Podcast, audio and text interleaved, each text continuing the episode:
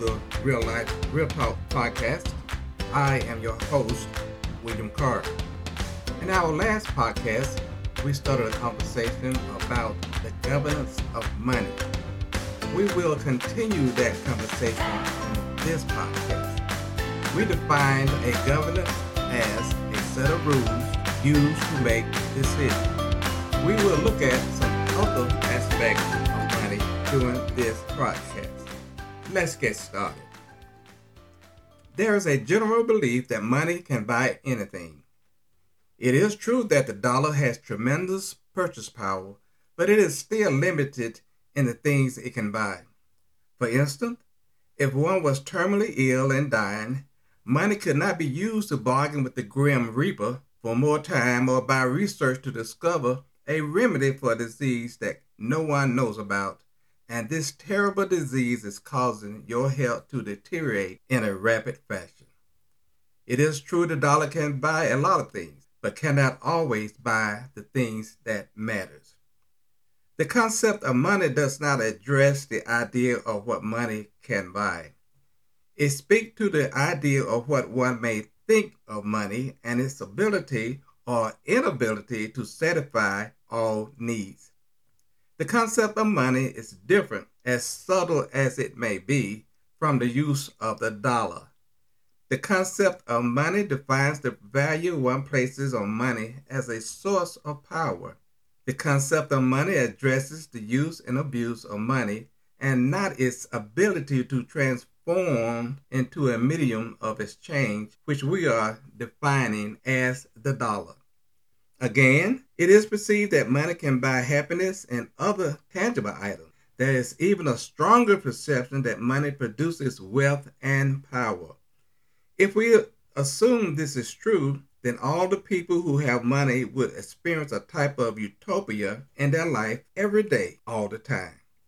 It is important to, that we make a distinction between the concept and the perception of money and the dollar or currency. There are dangers in not having a strong conception of money.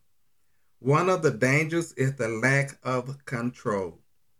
We may lack the ability to manage our thoughts about money properly. This may lead to our misguided use of the ideas and concept of money, but eventually the misguided use of the dollar as a medium of exchange. This misguided use can lead to the production of evil thoughts which in turn may lead to evil actions. The concept of money should be used to liberate us from the cares of the world. The effects of the wrong attitude about money, if we are not careful in our understanding, can find us in bondage by these ideas. Being set free from the bondage of misunderstanding money as legal tender and not the dollar as legal tender has trapped people for a long time. Those who have understood this difference are successful in their endeavors. Now, the perception and use of money.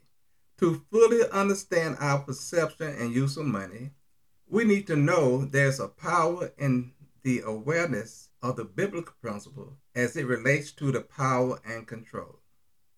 There is only one absolute power, and he has absolute control. In order for anyone who wishes to have power, they must acknowledge the supreme power who gives power and authority to those who are willing to use his power for the benefit of everyone. In reality, we must develop a relationship with the Creator concerning the use of his power and authority. We develop a relationship by communicating with him, which is known as prayer. Prayer is one of the ways we get God's attention, and knowing how to talk with Him is very important. It is essential to know that God is the creator of all things, of everything. The perception that we can create anything is misleading and misguiding. Everything that we see, hear, touch, taste, or smell is a product or a byproduct of God's creation. Simply speaking, everything belongs to Him. This includes power, authority, wealth, riches, and money. The principles of tithing and offerings are ways that God uses to increase our ability to understand power and control. Without delving too deeply into matters of spiritual nature, it will suffice to say we need to know more about what concerns God and His creation. When we learn the meaning of tithing and giving offerings, we attach ourselves to what God is doing in the lives of His people. According to Malachi Bring ye all the tithes into the storehouse, that there may be meat in mine house, and prove me now herewith, says the Lord of hosts. If I will not open you the windows of heaven, and pour you out a blessing, that there shall not be room enough to receive it. And I will rebuke the devourer for your sake, and he shall not destroy the fruits of your ground. Neither shall your vine cast her fruit before the time in the field, says the Lord of hosts. Also, according to the scripture in Luke, give, and it shall be given unto you, good measure, pressed down, shaken together, running over, shall men give into your bosom. For with the same measure that ye meet, it shall be measured to you again. Our perception of money should be revealed through the Creator's meaning for our lives and not our own interpretation. Now let's look at money as it relates to scientists or scientific perspective. First, health and wellness. What does it profit a man to gain the world and lose his soul or health? In other words, what good would it do for you to have all the money in the world with only five minutes to live? Having money may give you some assorted power, but if that power cannot produce immediate results when needed, what good is it?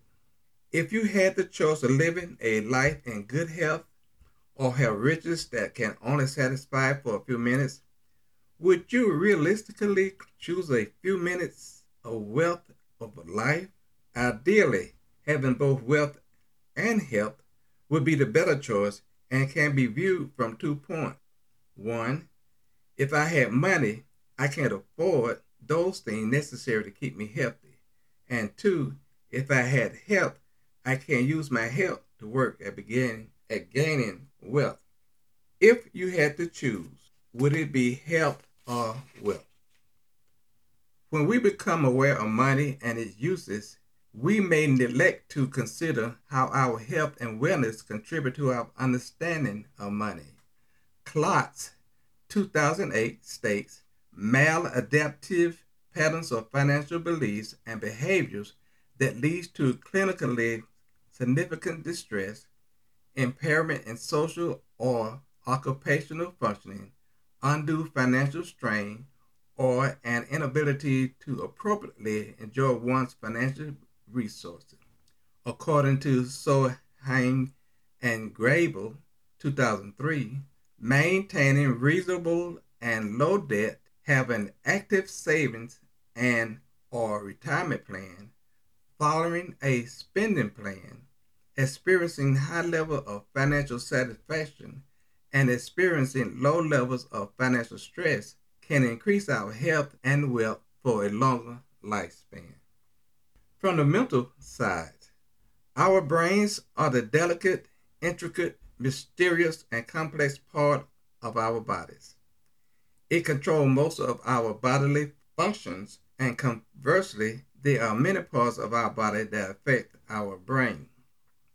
Our brain is affected by internal and external stimuli, intrinsic and extrinsic modification, conscious and subconscious activities. There are two factors that affect the brain and the way it responds to our mental state. They are conditioning and adaptation. As useful and helpful as they are, they can be very dangerous if used inappropriately. What is conditioning? Conditioning can be defined as learning as the related to permanent change in behavior brought about as a result of experience or practice. The focus of the behavior approach is on how the environment impacts behavior. We are conditioned by what goes on in our environment whether it is positive or negative. Adaptation as we respond to the conditioning of our environment, we learn to adapt to the change of the stimuli. It is the stimulus that follows a voluntary response that changes the probability of whether the response is likely or unlikely to occur. The perception and use of money can often trigger the conditioned adaptation response.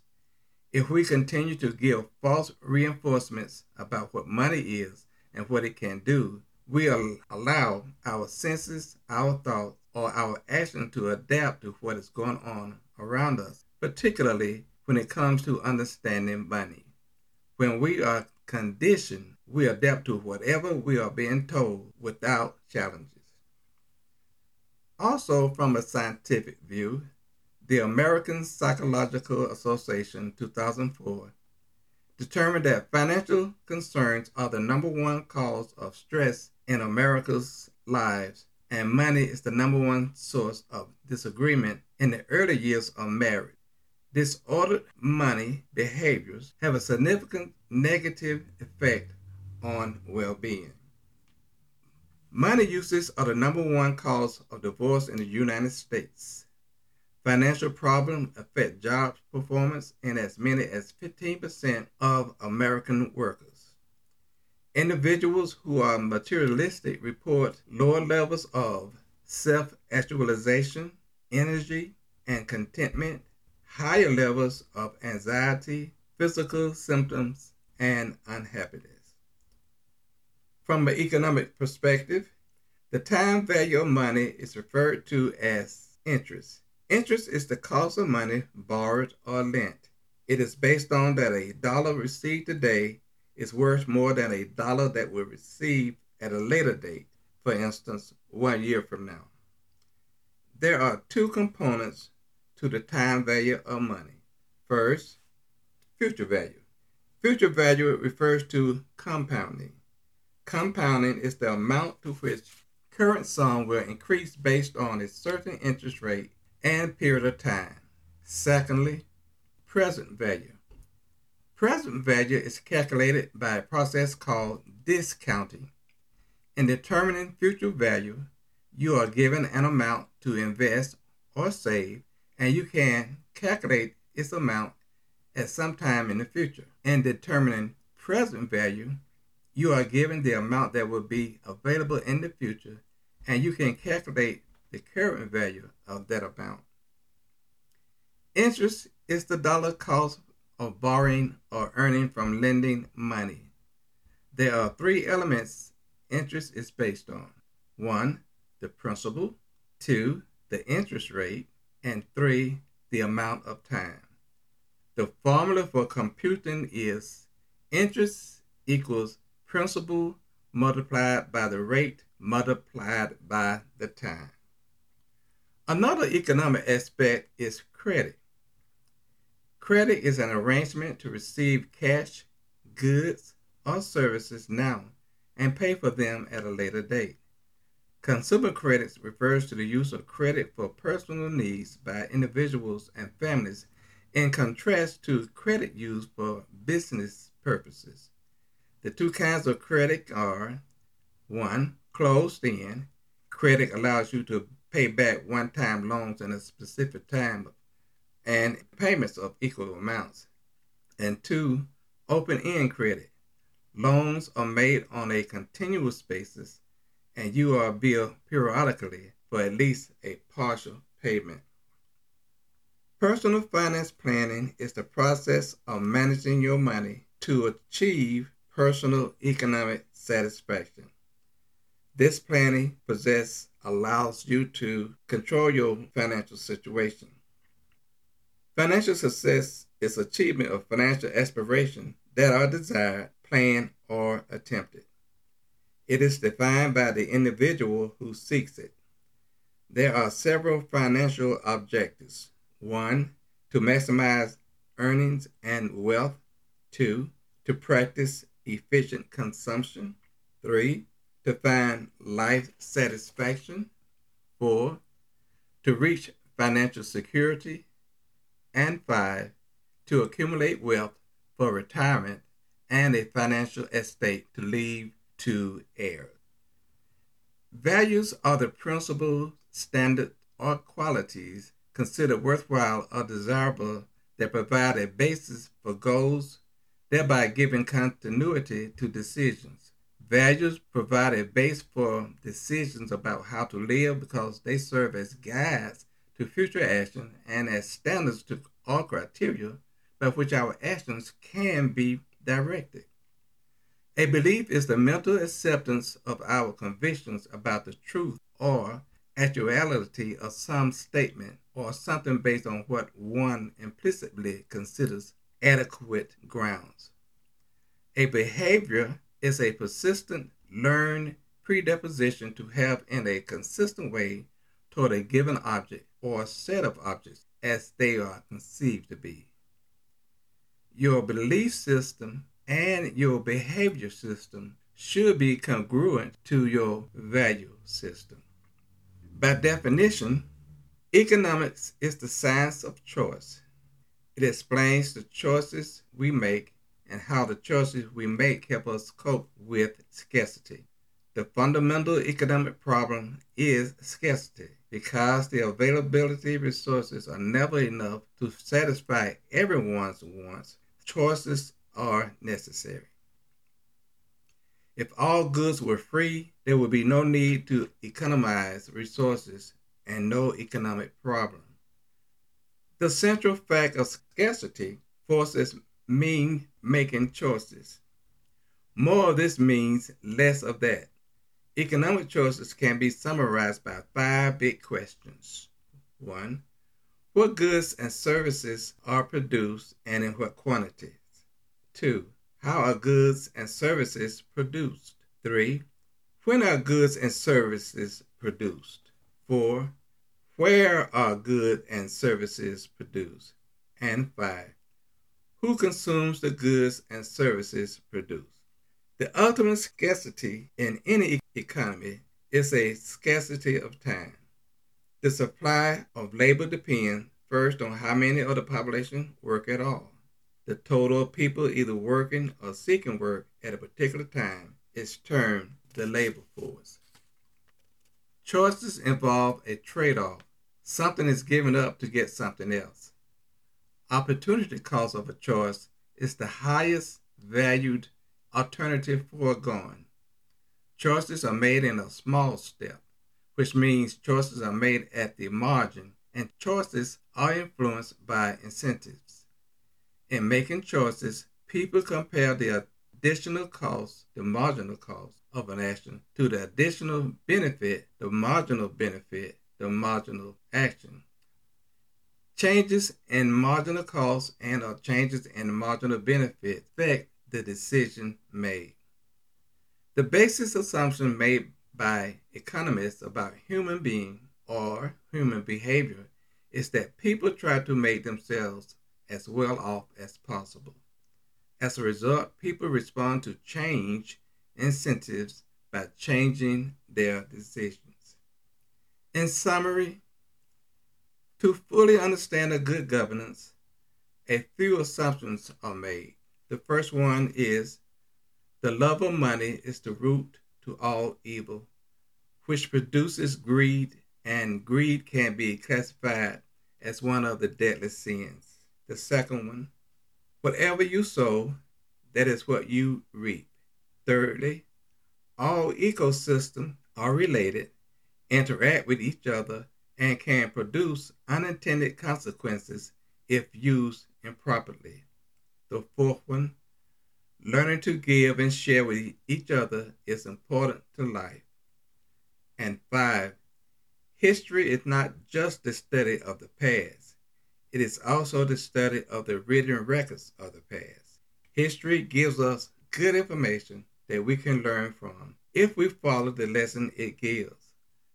Sadly, we have not learned from our history. There are three support systems that gird our theory on the governance of money. They are control, authority, and power. These three support systems are the strength of this idea. It is the quest for control, authority, and power that contribute to the misunderstanding of money. Because of this misunderstanding, the reason for seeking money and more of it has left us with a distortion of the perception and has robbed us of our understanding of how to use it. Reference for the information provided in this podcast can be obtained by contacting the Real Life Ministries Inc. Thanks for listening.